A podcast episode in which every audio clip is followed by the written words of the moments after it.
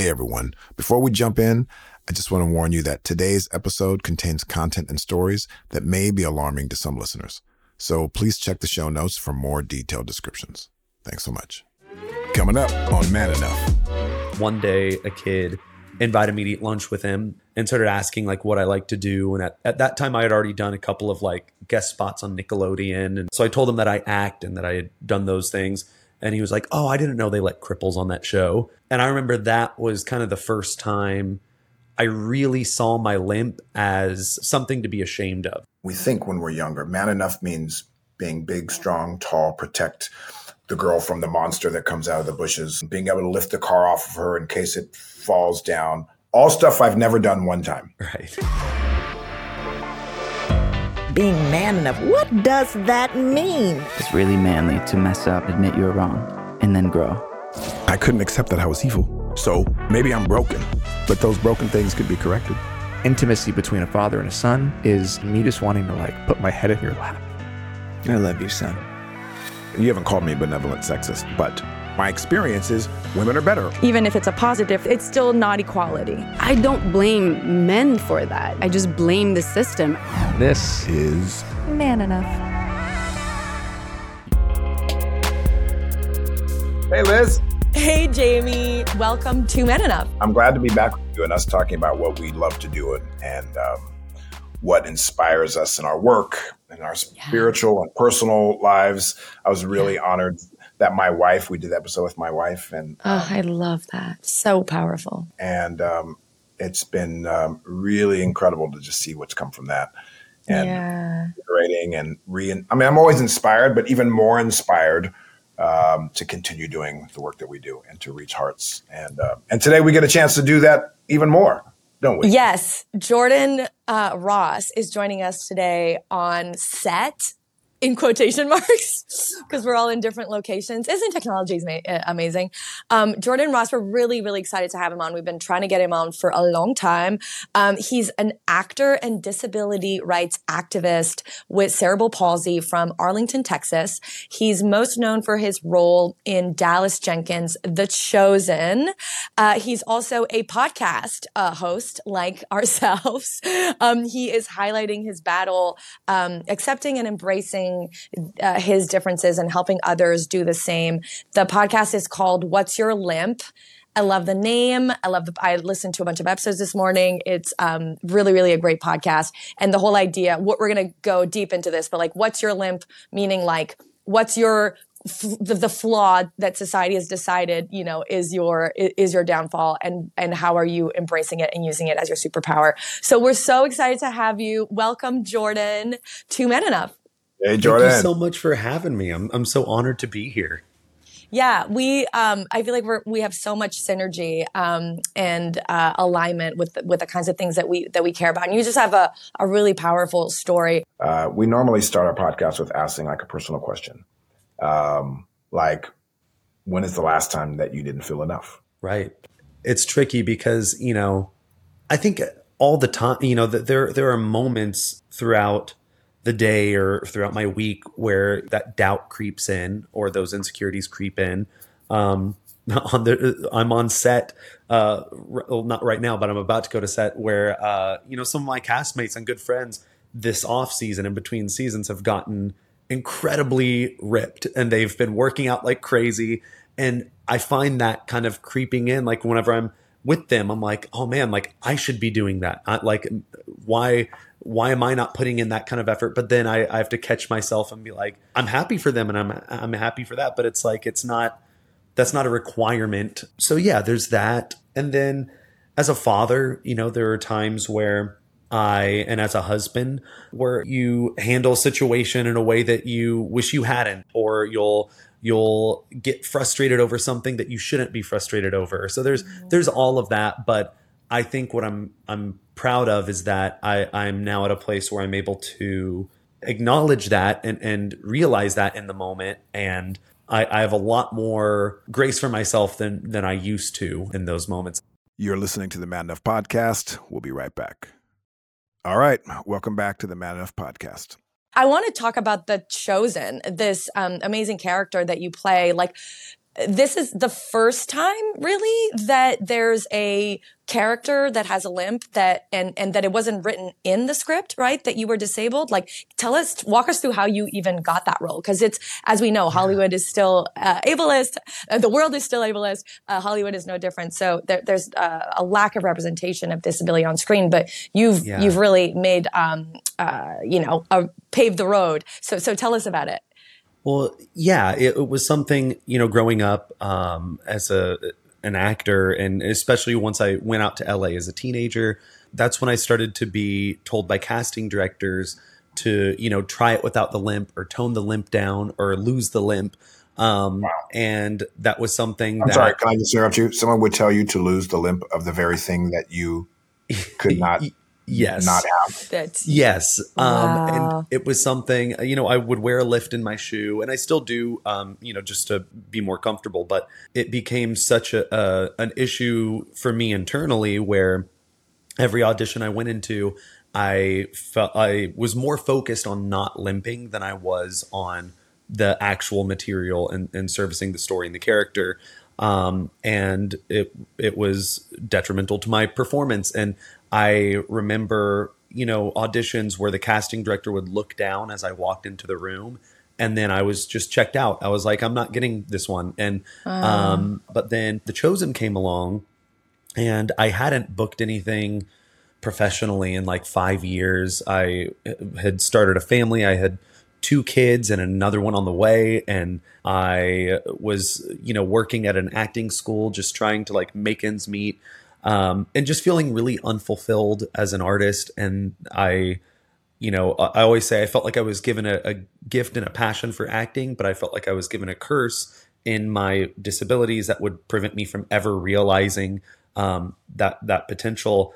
And I got this audition, and I almost declined it because I had a busy day and I hadn't booked in five years. So I thought this would just be more of the same. Um, but I thankfully went to the audition and got the call back, and then I got a call a couple of weeks after that. And we shot the first four episodes, which I wasn't in a whole lot. Um, and the director, Dallas Jenkins, said, You'll be around a lot more in the next four, um, which I was. Those had already been written, and I was in those a lot more.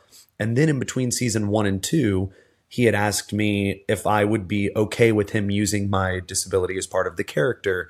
Um, and I said yes, but I was I was terrified initially um, because I you know, I knew that now they would be shining a spotlight on the thing that I hated most about myself.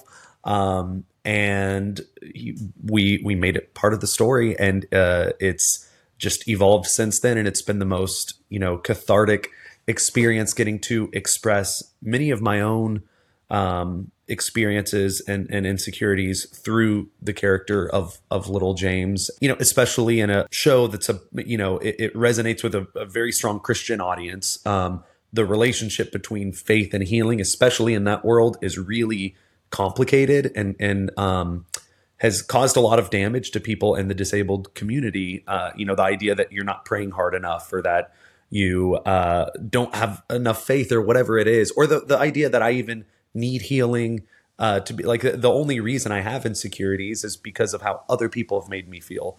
Um, So uh, it's been really cool kind of getting to start that conversation within that that uh, you know community. Wow. I mean, I have so many follow ups uh, because I think what Dallas Jenkins, the director, did is very different from probably any other director that you you probably had dealt with before that, right? In the way that, um, first of all, that your your disability was not a, a barrier to you getting the role, um, and then even asking you like, can I make this part of your character? I think is also rare um, Yeah. that it's not like yeah assumed or, or again i think non-disabled people really commodify uh, people with disability stories and very often those stories are for the benefit of the non-disabled viewer. They're not for the benefit of the disabled person's um, story and, and experience. And so i'm curious though because it sounds like it was this um, really powerful experience for you to spotlight it and and and to fully embrace it. And so what was the like what what did it change in your real life right? Not the the the pretend life that you were playing yeah. um, on on on screen to yeah to to fully love yourself in that way. I mean it changed so much. Uh, i had never really been very vocal uh, especially publicly uh, about my insecurities and how i truly felt about myself. Um, i you know, still to this day, even I'll walk past a mirror or a reflective surface and I kind of cringe seeing myself walk. And then I have to remind myself, like, what are you doing? Um, because, you know, if I saw someone else that had the exact same walk as me, I wouldn't think twice about it. But yeah. um, so there's that kind of stuff that I just never really talked about. I never told anyone what I was feeling. And I'm, I'm typically a really optimistic, happy person. And, and, um, I would uh, people just kind of assumed that that I didn't have any of those struggles. But um, you know, I was suicidal as a teenager. I was getting beat up in school. I was just really depressed, and um, I I didn't want to burden anyone else with that. I felt like it would be burdening others by talking about it. Um, I didn't want my mom to be hurt. Um, you know, hearing what I was going through. Uh, but then I found by playing Little James and expressing those same doubts and and the feelings of like not being good enough or not being uh you know worthy or uh you know strong enough or all of these things that I've I, comparing myself to others by doing that as little James it felt um, liberating and uh, it it gave me the courage to do that in my personal life and to start my own podcast where I do that and mm. it showed me that the more I was willing to open up and talk about my struggles the it allowed other people to have the confidence to do it as well. And it created more meaningful relationships in my own life where we, I was able to get deeper with people. And as an actor you know it's something I try to lead with now. Um, when I'm very uh, aggressive in my pursuit of uh, working with you know filmmakers and, and people that I admire. And I say I know this is you know reaching out and throwing my hat in the ring for your project, maybe a little unorthodox, but um, I'm just doing anything I can to give myself a leg up, pun intended. Um, so it's uh, I, it's something that like I, I address the elephant in the room now instead of it being this thing that like people notice yeah. at some whenever I'm on set or in a casting office and they yeah. aren't sure what's going on and they feel like oh is this going to be a liability like what's what's um you know what's going on with him. Like I, have been cut out of commercials because it was too noticeable and and things like that. So i think the industry as a whole is shifting but uh in my approach i think it's helped people not think about it as much. Um and there are opportunities like in the chosen where it can be incorporated into the story and and be really powerful. But then there's other things i've done recently where you know you may see my limp but it's not even addressed. It's just people have limps, people have differences. So it's changed so many areas of my life. Wow. Thanks for sharing all of that. Of course. You're listening to the Man Enough podcast. We'll be right back. All right. Welcome back to the Man Enough podcast. I have a question. Is there something that comes with this as a man that you may not or haven't felt enough because the rest of the world is telling you oftentimes that you're not enough? growing up, or at least at one point did. Yeah. I think um, you know I grew up in in the South in Texas. Everyone played football and sports, and I you know because of my physical disabilities, also have really bad asthma. I wasn't able to ever do that, which is kind of what led me to theater. I like to think I would have found it regardless, um, but uh, that was kind of the thing that uh, I wasn't able to do the the active stuff that the other kids were doing. So I, I started acting and um, so that aspect of it was like you know i definitely got picked on for that kind of stuff. It started uh, it was my first year at a public school in ninth grade um, and i wasn't really before that i just went to like smaller private schools. And uh, so this new school had way more kids than i had ever experienced at school. And they were very um, I, I just couldn't find my click i couldn't find where i fit in. I wasn't having any luck. And then one day, a kid invited me to eat lunch with him and his friends and started asking like what I like to do. And at, at that time, I had already done a couple of like guest spots on Nickelodeon and things like that. And uh, so I told him that I act and that I had done those things. And he was like, "Oh, I didn't know they let cripples on that show." And that's when I realized, like, oh, he doesn't want to be my friend. He's, you know, just picking on me. And I remember that was kind of the first time I really saw my limp as a, a something to be ashamed of and something that uh, is, uh, you know, to be embarrassed by. And uh, then that same group would continue making fun of me in the hall or picking on me. And then it started to escalate to you know my right foot kind of drags. So i'm re- it's really easy to trip me.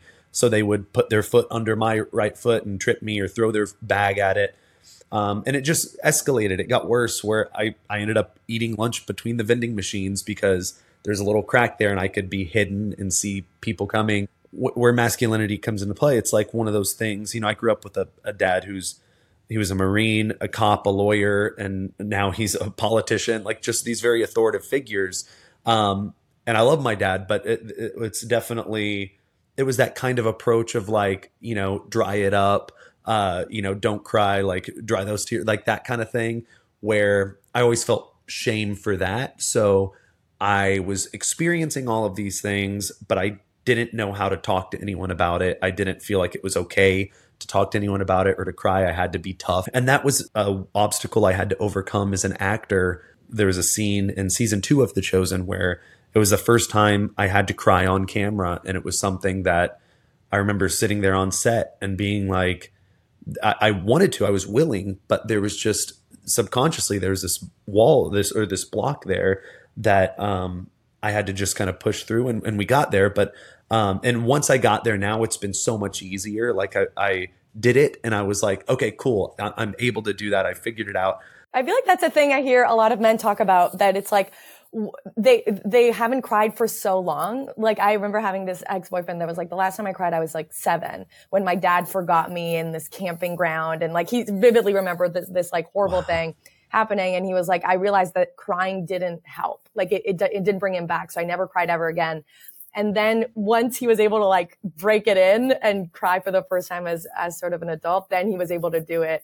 Um, so yeah. I, I, love that story. I, I'm wondering if we can like really focus in on friendships because it seems like, you know, the flip side of bullying, um, is, is friendship, right? And, and sort yeah. of connection. And one of the really fascinating things that you, you talk about is, is how, you would form a, a, friendship with another boy and then there would be a cute girl walking by and then they would bully uh, you in front of the girl. So it was almost like it wasn't natural right? It wasn't because i think there's this perception that like of course boys are going to bully of course boys are more vicious but they were vicious as a performance of masculinity in order to impress the girls which i don't even think girls i mean i was not impressed by bullying. I definitely um yeah right. uh, don't think it helped them in any respect but can you speak about that? Because i think that's a really um, sort of interesting I- example and also heartbreaking example of, of, of the way yeah. that it shows up.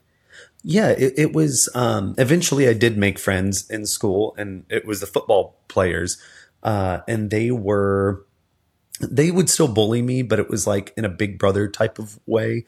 Um, um, they still crossed some lines, but it was um, I at least I had protection at that point um, mm. from the other bullies, so it was it was bearable bullying.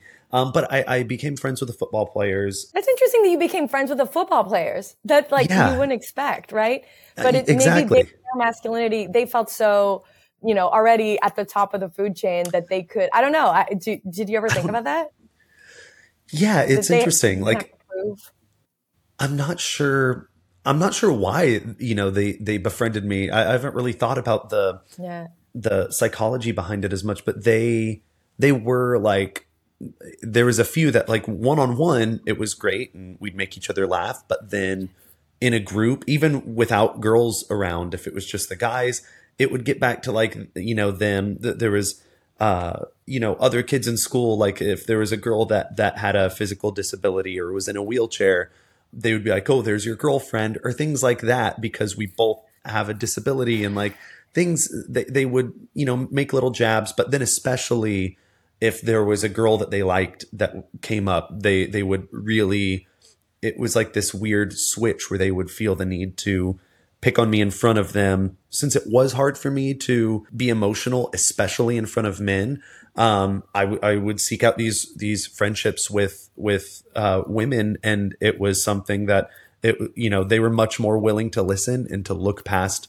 what I perceived as flaws. But yeah, it, it was an interesting dynamic. The the need that a lot of the guys had to to make fun in front of girls. Even you said in front of girls, or even when they're in front of other boys it seems like yeah. it's a performance there as as well. Would they then after doing something horrible or bullying you in front of the girl, then they would be nice to you afterwards, or like that must yeah. have been confusing too. The the back and forth. You never know what you're going to get.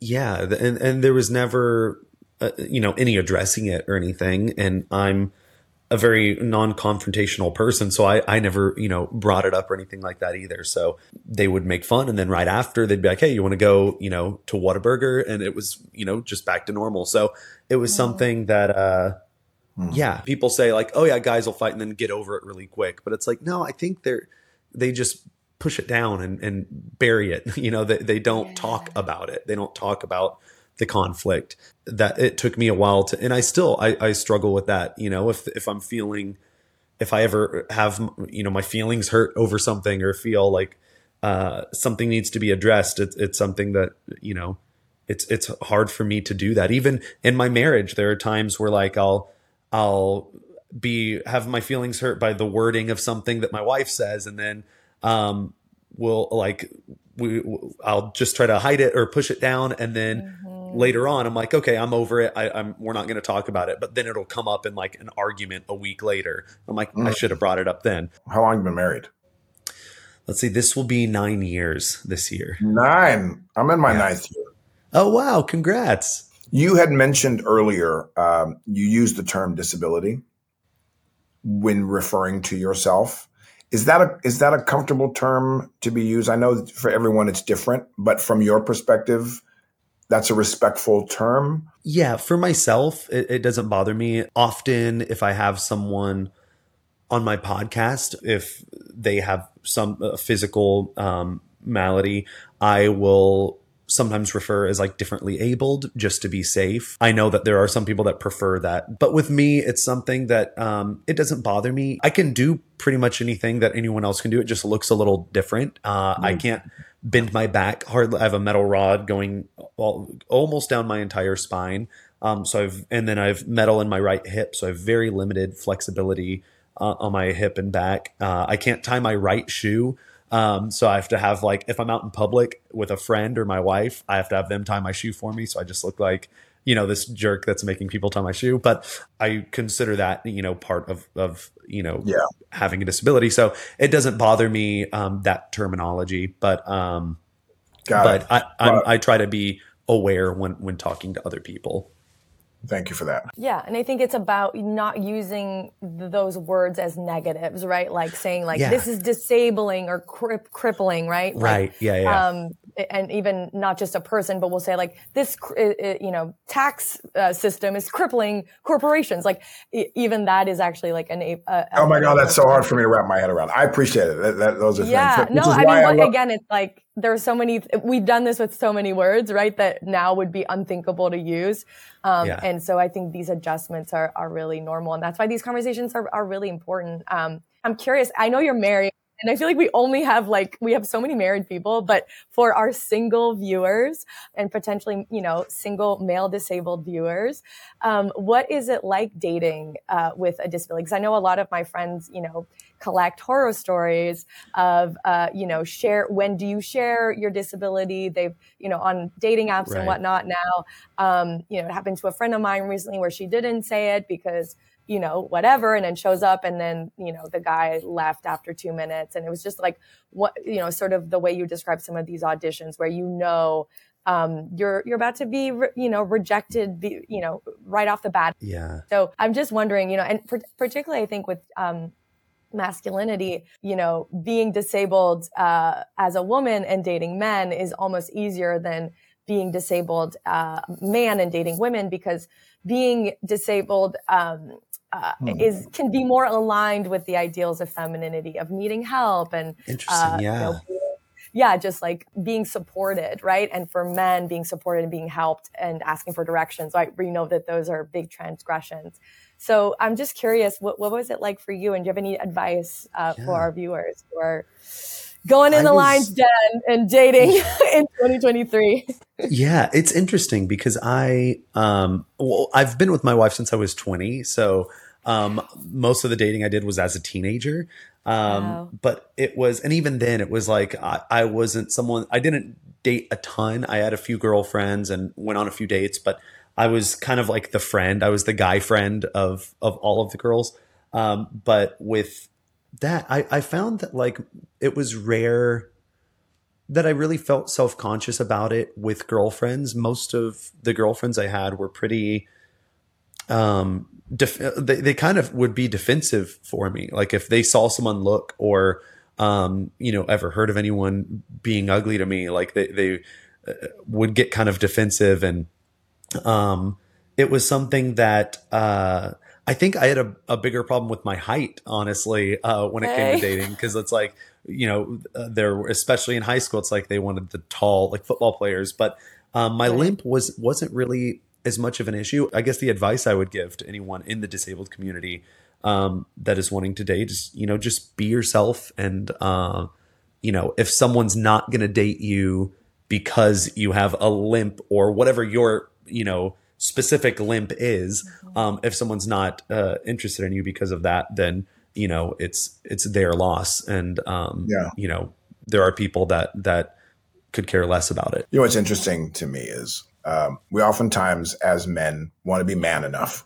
whatever the hell that even means but a lot of times we define that and we think when we're younger man enough means being big strong tall protect the girl from the monster that comes out of the bushes um, being able to lift the car off of her in case it falls down. All stuff I've never done one time. Right. Yeah. they don't really mean anything to why we put pressure on ourselves that we're not man enough. Yeah. I'm not man enough because I'm not as big as Justin Baldoni. It's easy to not feel like, oh, I, I'm not, I'm not man enough if you stand next to him. But based on what? Like, what does that mean? Man enough for what? And even yeah. like, can I say something? Because I feel like I'm a tall girl, and even woman, I woman. Feel, you can't. You're not a tall girl. You're a tall woman. Tall, yeah. Hashtag, yeah. I just feel like tall girls like a whole uh, oh yeah movement. Okay. But yes, like as a tall woman, I find that I'm open to connecting with men who are shorter, but they have like an issue with it, honestly, more than I do. I feel right. like I'll, I'll, get comments again, like, and it's like, or our, our, bodies wouldn't work, or you know, or, or, again, I can tell they're they're into me, but they're like they're I don't know. There's something that happens where they cancel themselves out of it, um, yeah. and they feel again, emasculated I, or something like yeah. by yeah. That's interesting. I never had that. I, I think well one like most girls were taller than me in high school and even now like that it's yeah. I'm, you know, five four, so there are, you know, people shorter than me. But um, I dated, like, I went on a few dates with someone uh, when I was a teenager that was uh, close to five eleven, um, and th- there was a big height difference. But that, mm. you know, that had nothing to do, at least on my end, with uh, you know, why it it didn't continue on. So, but it is interesting. I I can see how that would be difficult as a tall woman. That you know, some guys might feel insecure in that that kind of dynamic. Yeah, but it's also high school is such a funny thing. like you remember the show PEN15 where just all of the the the female characters are played by adult female characters and the boys are played by teenage boys because that's how it actually feels. Like my first boyfriend when I was 16 had a head below me. Like we would take the escalator and then like I would go on, on the, on the low one so that for a brief moment we would see, be like the same height. That's so funny. I think it's visibility, right? Like with any of this, yeah. you know, you, you can't be what you can't see. And then if it's painted in a positive light, I think it creates opportunity for people to, yeah, see that for themselves. Yeah.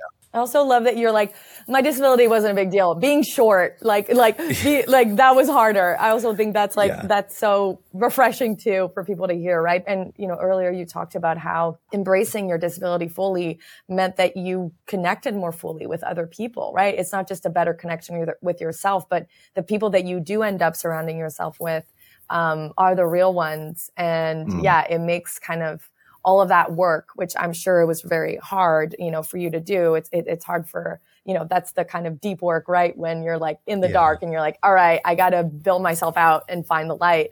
Um, that's where you know true connection is. Yeah, exactly. You're listening to the Man Enough Podcast. We'll be right back. All right. Welcome back to the Man Enough Podcast. Does it bother you at all? Or is there any sensitivity? Or do you wish some version that when you have a conversation, it's not centered around your physicalness? I, I, forgive me, I'm conscientious about saying the term, you know, disability. Sure. And I ask this because I know that I have a perspective in life that's unique because of my own experience as a black man, as a black man that was raised with a white mom. And yet, every conversation I have and what I have to offer, I don't want people to just be like, well, he's the black guy in the room. So let's talk about those issues. For you, Yeah. is there any feeling about that other than, hey, let's talk about masculinity? And has nothing to do with whether my leg works the same as your leg. before I I didn't want to talk about it. Before I would avoid like if someone asked me, you know, why are you walking like that or whatever, I would I would tell them. Um, but I I as soon as I was asked that question, I would just feel like a pit in my stomach because I was like, oh, they they saw the thing that I am most insecure about. So um I used to not like it, but now it's something that um every time I do, it it's just kind of releasing the the power that it's held over me for all of these years, and um, Yeah. uh, you know, I'm I'm like uh, ad- addressing my my demons, and and it, it really has helped me learn to love myself a little bit more. The only time it's it's weird, but even then, I appreciate the opportunity to discuss it. Considering the show is in in the faith realm, um, I will have people come up to me and like, you know, want a picture. Uh, for instance, I had someone at the airport a couple months ago, um, a young couple, they came up and got a picture. They were all excited and it was a great interaction. Um, but then they said, so th- there's a scene in this last season where my character, who's an apostle, um, with a disability is, is told by Jesus to go out and heal people. Um, he's been given the ability to heal. And my response is I, I follow him outside and I talk to him and I basically confront him and I'm saying, You want me to heal people when you haven't healed me yet. Um, and it's the most emotional scene I've ever done as an actor.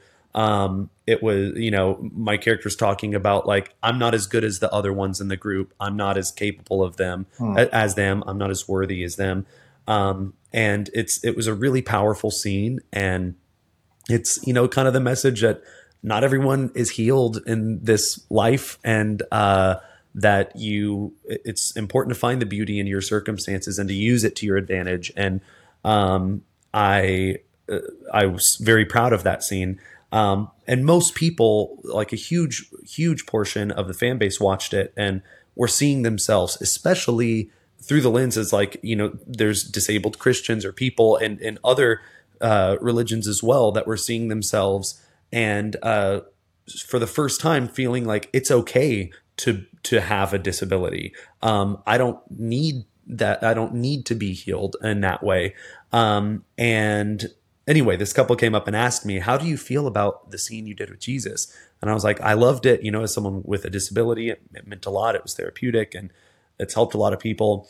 And I could tell they didn't like that answer, and uh, they were like, "Well, do you mind if?" we pray for you. And I, I thought they meant like add me to their Oh. prayer list or something. And I was like, yeah, uh, sure.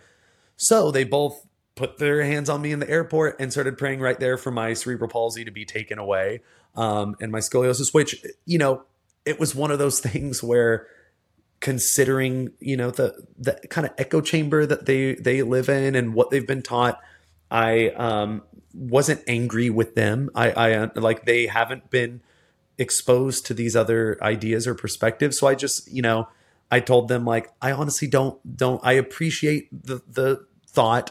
Um, but I was like, and if you want to pray for me, pray for my career, for my family, for all of that stuff. But I was like, I really don't, I don't need physical healing.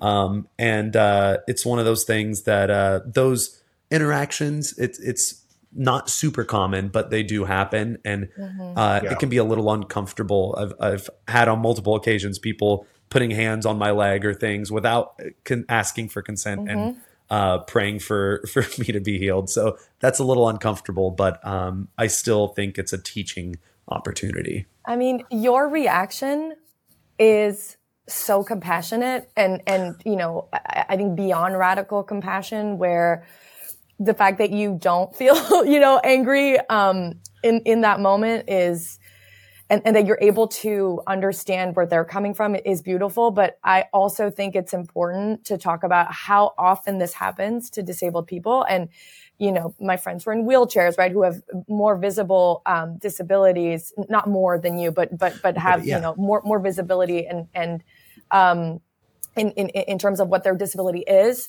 Um, you know, my friend Sid Marcos, like she has a route to go to her grocery store to avoid certain places where she knows that there people will come up to her and pray on her and touch wow. her and have these inter- interactions with her and i and i think that that is one of the biggest things you know i think we want you know the audience to to, to know and spread um, which is just that's just not an acceptable thing to do to anybody there's a understanding that you have and forgive me if i'm wrong in this that, for instance, my five and six year old, they saw this guy that walked by that was seven feet tall the other day.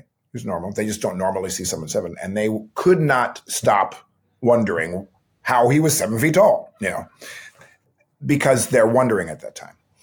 Um, when do we lose that curiosity? Is it seven? Is it 10? Is it 15? So I think it'll always be there. If, if I go to a neighborhood that no one's seen a black person, they're going to look and they're going to like, hey, what? Ha- you, you, it's never seen it before.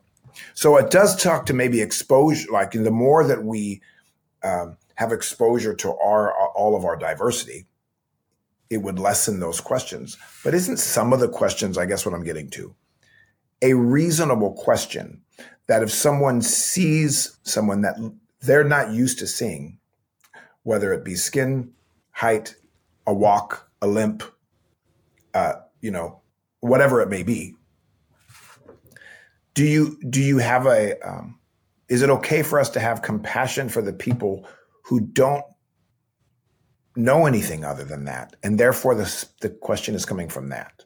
Yeah, I, I think that it's amazing to ask questions. I, I, think that's how we learn. As long as your um, intent is to be educated and to listen, um, I think that there it, I think that's great. You know, that same curiosity. I have three kids myself. They're almost eight, almost five, and uh, my son will be three in a, a couple of, of weeks. Um, and they're the same way. And, and, it's something we get them like children's books that um, there's there's one called uh, Like Me that's all about uh, kids mm. with disabilities and, and differences and the way that they go through the world but they're really we're all the same. And uh, you know, there's yeah, yeah. other books we have that just without really drawing a ton of attention to it, we'll just have a, a character in the book with uh, same sex parents and and um, you know biracial parents or a single parent household or things like that, just to show all of the different types of families, different types of relationships. Um, and I love that. You know, I think that now there are books and shows that show that more. Um, yeah. And like I, I remember growing up, and my sister had all like white Barbies and white dolls, and like there was no diversity in them. But now my daughters have you know dolls of all different skin colors and and shades and different body types and and different like she has one of her favorite barbies is a barbie that's in a wheelchair and um, things like that that I think is just so cool and it, it normalizes all of it. So now, I love it. Um, if we're out somewhere and there's someone with a, a, disability or you know different color skin or a same sex couple, it's just that's just a human being. It's it's not something that.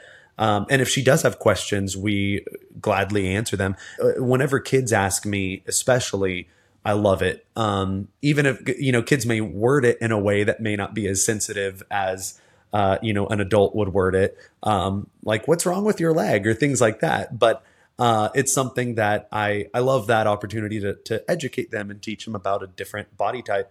You know, as much as yes, like curiosity. Just coming back to Jamie, Jamie and I disagree about everything. Um, so we always disagree about everything, everything? and then there's a ten percent that we um, really zero in on. But like, I agree that curiosity is a wonderful thing, right? And something that you want to encourage in children.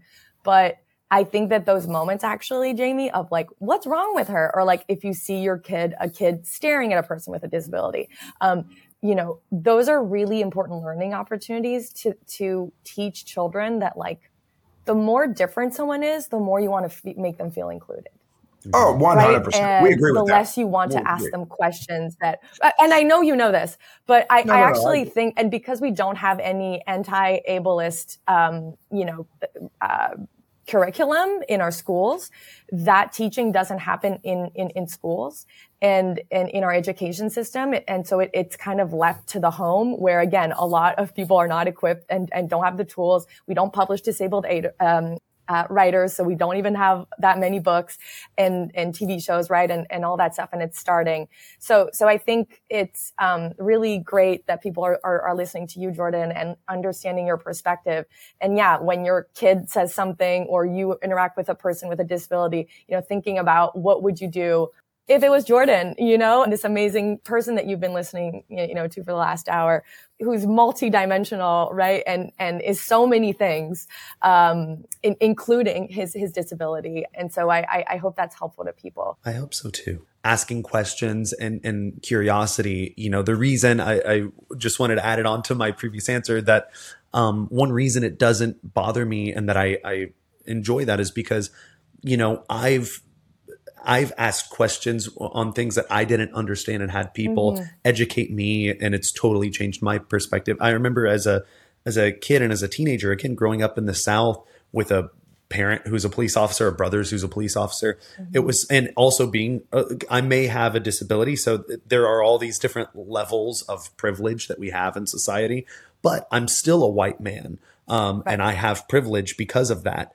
Um, I may have a different level because of my disability compared to some other like so there's all all all of that. But um, i remember my my instinct based on my own experiences um, was whenever there was a, a, a police shooting or something like that an unarmed black man or things like that it was like oh well you know, from what I'm being told around me, it's like, oh, right. he was resisting, he was running, yeah. things like that. And mm-hmm. my experience, I had been, I was a horrible driver. I was reckless as a kid. I was, I did all sorts of stupid stuff and I had a lot of mm-hmm. interactions with the police. Um, yeah. And I, it, it, was never an issue. And I didn't really consider like that mm-hmm. has a large part of that was my privilege. And then as mm-hmm. I started to mature and get older and be more curious about it, I started to listen to what people within the black community were expressing in regards to their own life experiences and their own perspectives and it to- now it's like i'm i'm uh, uh, as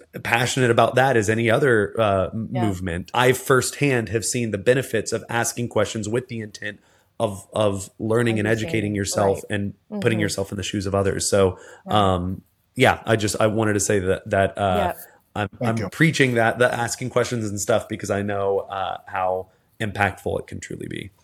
Jordan, it's been really sweet speaking to you and hearing a little bit of your heart. Yeah, you're and, amazing. And your professionalism and what you're doing and your challenges and your victories. And uh, congratulations on nine years of coming up marriage and three children. That's definitely the most thing worth being celebrated, I think, is – marriages that succeed and last because so many um, are not. And oftentimes it's due to us men not showing up in ways that we could be better um, ourselves. Not to say that women don't have work, but we certainly do. So I appreciate you being on with us and sharing your heart. And with that, what do you think it means to be man enough? I think what being man enough comes down to is just being – present and um, humbling yourself, being willing to learn and grow and listen, uh, and removing that that pride that so many of us have struggled with. Um, and uh, yeah, just opening yourself up to being wrong sometimes, and uh, to to working on yourself. I think that that is is um, what makes a not just a, a strong man, but a, a strong person. Beautiful. I love it. I love that. Admitting to being wrong and working on it because you can't work on anything if you don't know what's wrong. Yeah, right. Wonderful. exactly. Jordan, this was That's right. amazing. Um, really rich conversation, so many different ri- wide ranging topics and um, yeah, intersections that I think are very, very important to this show that we, we were able to delve in with you. And um, thanks for being vulnerable, for, for sharing all of it. And um, Of yeah, I know people will learn a lot from it. Thank you both so much. I, I really had so much fun chatting with you both. Me as well. Thank you, Jordan Ross. I love that you walk through the world and you no longer feel uncomfortable talking about your disability because you are an actor, a man, a husband, and a father with a disability who should be championed and for the diversity that you offer the world. Um, So why would we ever want to not honor and, and why would you want to hide behind that? Why would Liz want to hide behind being a woman? Why would I hide about being who I am? All of us. That Best is thing. so. So um, I appreciate that that you have found that balance in your life, and um, so that so many others may find their balance as well, brother. Thank you. Thank you so much. I, I feel the same about y'all. I really appreciate you both. Thank you, Jordan. Bye. Enjoy. Thanks, Jordan. Thank you, everybody, for joining us um, and having this time with Jordan and Liz for you being in the studio and I'm not there with you. If you are liking what you hear, what you've heard, and what you will continue to hear, and you like the fact that we were nominated for two Webbies, Two, baby. um, follow us at uh, manenough.com slash podcast and uh, Spotify and Apple TV. Apple TV? No, Apple Podcasts. All the iTunes. Where do they sure. find it? We're on Apple TV. Let's manifest that. Apple TV. Yeah, yeah, all the yeah, yeah. spots. And if you want to see me and Liz um, debate more, um, come back to the next one. Until then, I'm Jamie Heath, I'm Liz Plank. and this is Man enough. Man Enough.